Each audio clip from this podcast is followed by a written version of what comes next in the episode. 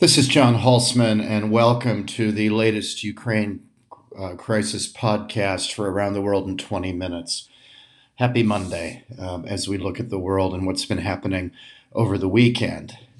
Well, let's start with what the Russians have done wrong. There are three big things now. It's clear the Russians have done wrong as the invasion has not gone according to plan. And this matters fundamentally because, as we've said about Clausewitz, military means are only a tool to further political ends. The great Prussian theorist made this clear, and this has been true since time began, since the Athenians and the Spartans, that the military tool is only there to further politics. And on that big picture front, the Russians have already lost. They didn't get the blitzkrieg they thought would happen, which was a very quick, reasonably painless victory where the Ukrainians fell apart the Russians put in a puppet, and suddenly they had strategic depth, and Putin has fulfilled the goals of his hero, Peter the Great, made Russia a great power again, and has a series of satellite countries in front of it Belarus and the Caucasus, and then Ukraine to give him strategic depth and to protect Mother Russia moving ahead into the new era. And this has already failed. And it's failed for three big reasons. One, as we've said, the Russian plan was too fiddly, way too complicated, Baroque, Byzantine, pick your word, and the Russians were defeated by themselves, which often happens with planning. Again, to quote Napoleon, we often defeat ourselves. The best plans, as he said, were elegant and simple and can be explained from everyone from a common private up to a marshal and this certainly hasn't been the case. There, the Russians have attacked on three fronts, something they haven't done since the invasion of Berlin in 1945. And sure enough, it hasn't worked very well. And the three fronts have devolved into three separate wars. There's fighting going on in the south, fighting going on north of Kiev, and fighting going on to the east. And rather than being coordinated, these have all devolved into very different wars. In the north, around Kiev, the Russians have stalled outside the capital uh, way too slowly. They thought they'd take Kiev in two days, and a month in, they still haven't done so. They thought they'd take, by the way, all of Ukraine in two weeks. We'll get back to that in a minute. Uh, talk about overestimating one's ability. Um, so Kiev had stalled. In the east, there's been some progress. Kharkiv still hasn't been taken, but the Donbass provinces have pretty much gone Russia's way. So slow but steady progress. And then in the south, the Russians have done well. I mean, this is forgotten because the Ukrainians have been heroic and in Zelensky have a Churchillian like figure who is winning the PR battle. But the reality is the Russians have linked up a land corridor between Donetsk and Luhansk, the two Russian speaking provinces in eastern Ukraine under Russian control, and Crimea, which is in Russia's eyes part of Russia. The land corridor between the two has been linked, and the Sea of Azov has been effectively cut off and is now a Russian lake. So, pretty good progress in the south, which one doesn't hear about. So, three different tempos to three different wars. Um, total stalling in front of Kiev, slow progress to the east, and pretty good progress to the south. But some sort of blitzkrieg coordinated lightning push has utterly failed, and largely because the Russians uh, made it far too complicated. And their logistics, always the bugbear of the Russian army, haven't been up to it. Tanks have stalled, things have broken down, they're not getting food to the troops in the field or having to loot people. Morale is terrible. Uh, because it hasn't been the war they were promised. And this leads me to the second problem beyond the really very poor planning of the Russian military. Secondly, is a, to, a political mistake that Putin really did believe Ukraine wasn't a real country. That in essence, if you look at their voting patterns, again, not unreasonably, it divided into two. And when you travel there, you see this in the architecture.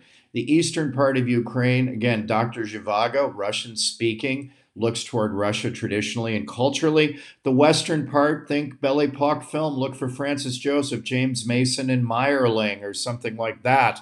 Uh, you go to Lviv, it was part of the Habsburg Empire and looks at charming Western about 1890 and looks. So on one side, Francis Joseph and Mayerling, on the other, Dr. Zhivago. And Putin didn't believe that this would ever adhere as a country. Whether this was true before the invasion, it's certainly not true now, and this is a massive miscalculation. Zelensky's numbers have gone up from about 25% approval. He was an ineffectual president of a country very hard to run with massive corruption problems, massive rule of law problems, massive economic and political problems, and he wasn't grasping the nettle to a great wartime leader whose approval rating is incredibly above 90%. Both Eastern and Western Ukraine have united in the face of an invader, and Putin has unwittingly forged the very Ukrainian nationhood he didn't think existed. And this has been a catastrophic mistake. And the brave, staunch, and very effective fighting of the outmanned Ukrainian army, which is punched way above its weight, is only due to morale, meaning that they believe in a common nation that Zelensky, as a founding father, is actually forging. And this is the second great mistake of the Russians. And then the third mistake, again, understandable from Putin's point of view, was to assume the West wouldn't do much of anything. As was true after 2014 when the eastern provinces were gobbled up, as was true after 2008 in the invasion of Georgia. The West tut tutted, made life a little difficult for the oligarchs, but not much of anything happened, and that has not been the case, to put it mildly, this time. Instead, we see Russia with $600 billion in reserves, a heck of a war chest. Again, Russia is led macroeconomically, its central bank, by some of the finest central bankers in the world, and they've managed to save a war chest of $600 billion. Not bad at all, except half these reserves were abroad. Putin didn't bring them home for the simple reason he didn't think the West would do anything because it hadn't before. But this time was different. The West did, and in fact, 300 billion of that 600 billion are not available for use by Putin. Half his reserves are frozen abroad. An extraordinary fact, which Putin simply wasn't counting on at all. Nobody thought that Russia would be ejected from the SWIFT banking system, which allows for the easy transfer of money from country to country in the world in dollars. Other than that, you have to use rubles and the other currency, and this becomes very fiddly, very difficult, and it's not the way most things are moved. They're moved in dollars. The dollar, the weaponization of the dollar is what Putin hadn't been counting on, and that has happened. And then real sanctions on not Putin, but the cronies around him, the oligarchs, the Siloviki, the hard men around him, so they can't go and have holidays in London anymore. This also wasn't counted for. And as they really begin to crack down on the Russian economy, the United States abrogating energy deals along with the UK, another Anglosphere country, suddenly Putin looks cornered economically, and the clock is ticking on taking over the totality of Ukraine. If all that's true and is surprisingly good news for those of us who favor democracy over autocracy passionately as I do, here's the bad news. And here, here's why the title of this podcast is Avoiding the Worst. There are only two basic outcomes ahead for the Ukrainian war and look and look at the battlefield objectively as the realists that we are for a minute.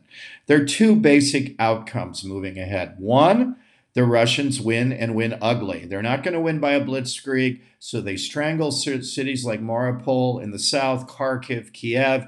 They strangle them and they starve the people out a la the Middle Ages with artillery and encircling them, and they starve them out. And they devastate the cities as Putin did to Grozny to win the Second Chechen War. And this would be horrendous, would take time. He might indeed not be able to get to the totality of Ukraine. It's a country bigger than France uh, the second biggest landmass of a European country, an extraordinarily large place. And so to win this way takes time, is barbaric, is ugly, will devastate the country. But if he wins, and we are forced to guerrilla war, which I think would happen for sure in the west of the country, led by Zelensky's compatriots, funded by the EU and weaponized by the United States with a porous Polish border. It's handmade. Again, I wrote a book about Lawrence of Arabia. He'd be drooling over the possibility to lead a guerrilla war. As Lawrence said in the 27 articles, what you need are 2% of the population to actively fight and 98% to be sympathetic, and you're going to win. And certainly in Western Ukraine, uh, I would argue all of Ukraine now, but certainly in Western Ukraine, that is on the card. So you would have a Russian dominated Ukraine, but they couldn't leave. They couldn't leave puppets. They would have to occupy the place and a resistance that would go on and on and on. So an ugly Russian victory is one outcome, and that would be terrible for the people of Ukraine. Um, the second outcome um, is even worse in a sense because it would mean not a Russian victory. It would mean Russia stalling out, unable to take these cities, unable in the time period to win ugly. Basically, with $300 million billion in reserves, the Russians have a year and a half or two years to do as they want, and then they run out of money. And if that would be a quicker number if the Europeans actually bit the bullet on energy sanctions, but that would be very hard for them to do. Even scrambling, that would be hard for them to do. So Russia doesn't take these places. It does say things stay as they are. It's it's stalled outside of Kiev. The Donbass provinces effectively become Russian, which they already were Russian speaking, and they're dominated by Russia. And he has a free reign from, say, Odessa and controls the Black Sea in the south, but he can't take the whole of the country. As time went on, and as the body bags came home, and as Russia got poorer and poorer and poorer and became a pariah nation, Putin will be tempted to do what he's already doing, which is to escalate the conflict. He's not winning the old fashioned way, and so when you draw the sword, to quote Bismarck, you roll the dice. So he escalates the conflict, and this is, must be avoided already. He's using hypersonic missiles, which are a warning. He's shelling near the Polish border, warning the West not to give supplies, that they'd be fair game if they're giving supplies into Ukraine itself, which could lead to an escalation. But he's talking and threatening, and we're very worried about his use of chemical weapons or tactical nuclear weapons. And if Putin's premiership, meaning his head, was on the line, don't think this guy wouldn't consider using chemical for sure and possibly tactical nuclear weapons. This must be avoided at all costs. We can't have Russia win and we can't have Russia lose. That's the dilemma realists find themselves in right now. So, how do we get out of this dilemma? How do we avoid the worst? given the errors the Russians have made and where we are this morning.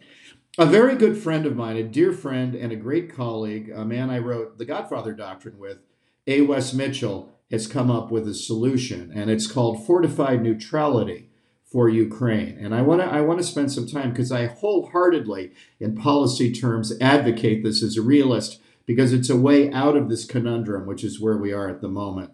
Wess was Assistant Secretary for Europe um, under the Trump administration, um, is one of the true rising stars in Washington. And if we're lucky, someday will be Secretary of State. And Wess has come up with a very brave idea and a clever one to present to both Zelensky and Putin and to see what happens. And it, it goes along the lines. He wrote a foreign affairs article on this, the case for Ukrainian neutrality. I commend you to read it. I think it's a fascinating way out and is a creative policy, two words you don't put together very often, a creative policy alternative, and I wholeheartedly advocate it. The plan would go like this Ukraine would commit not to join NATO and not to have foreign bases on its territory.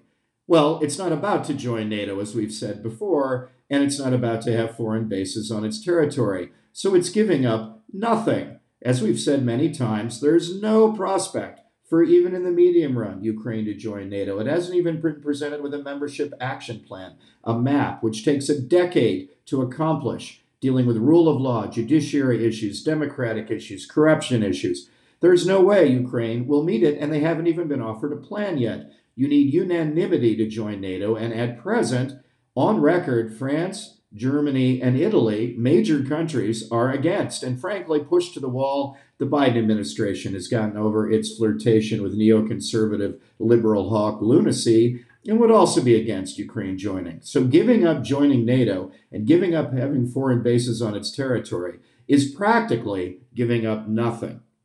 But in return for agreeing to do this, Ukraine would get some tangible benefits. One, we could guarantee the, the continued existence of Ukraine if it accepts neutrality.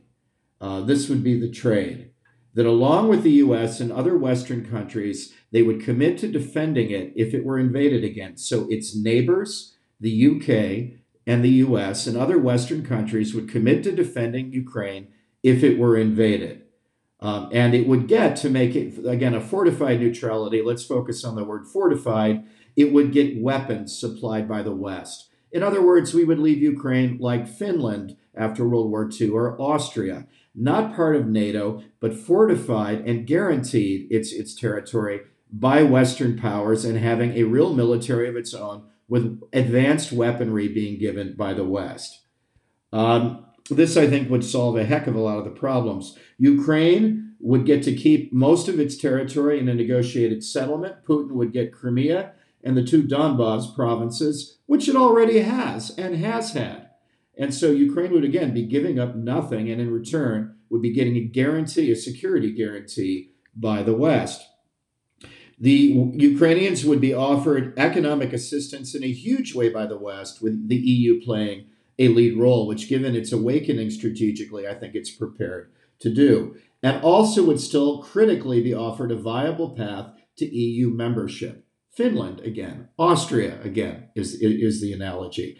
The EU would be a possibility. Joining the European community of states would be a possibility if you abrogate provinces it doesn't have and joining NATO, which it's not about to do.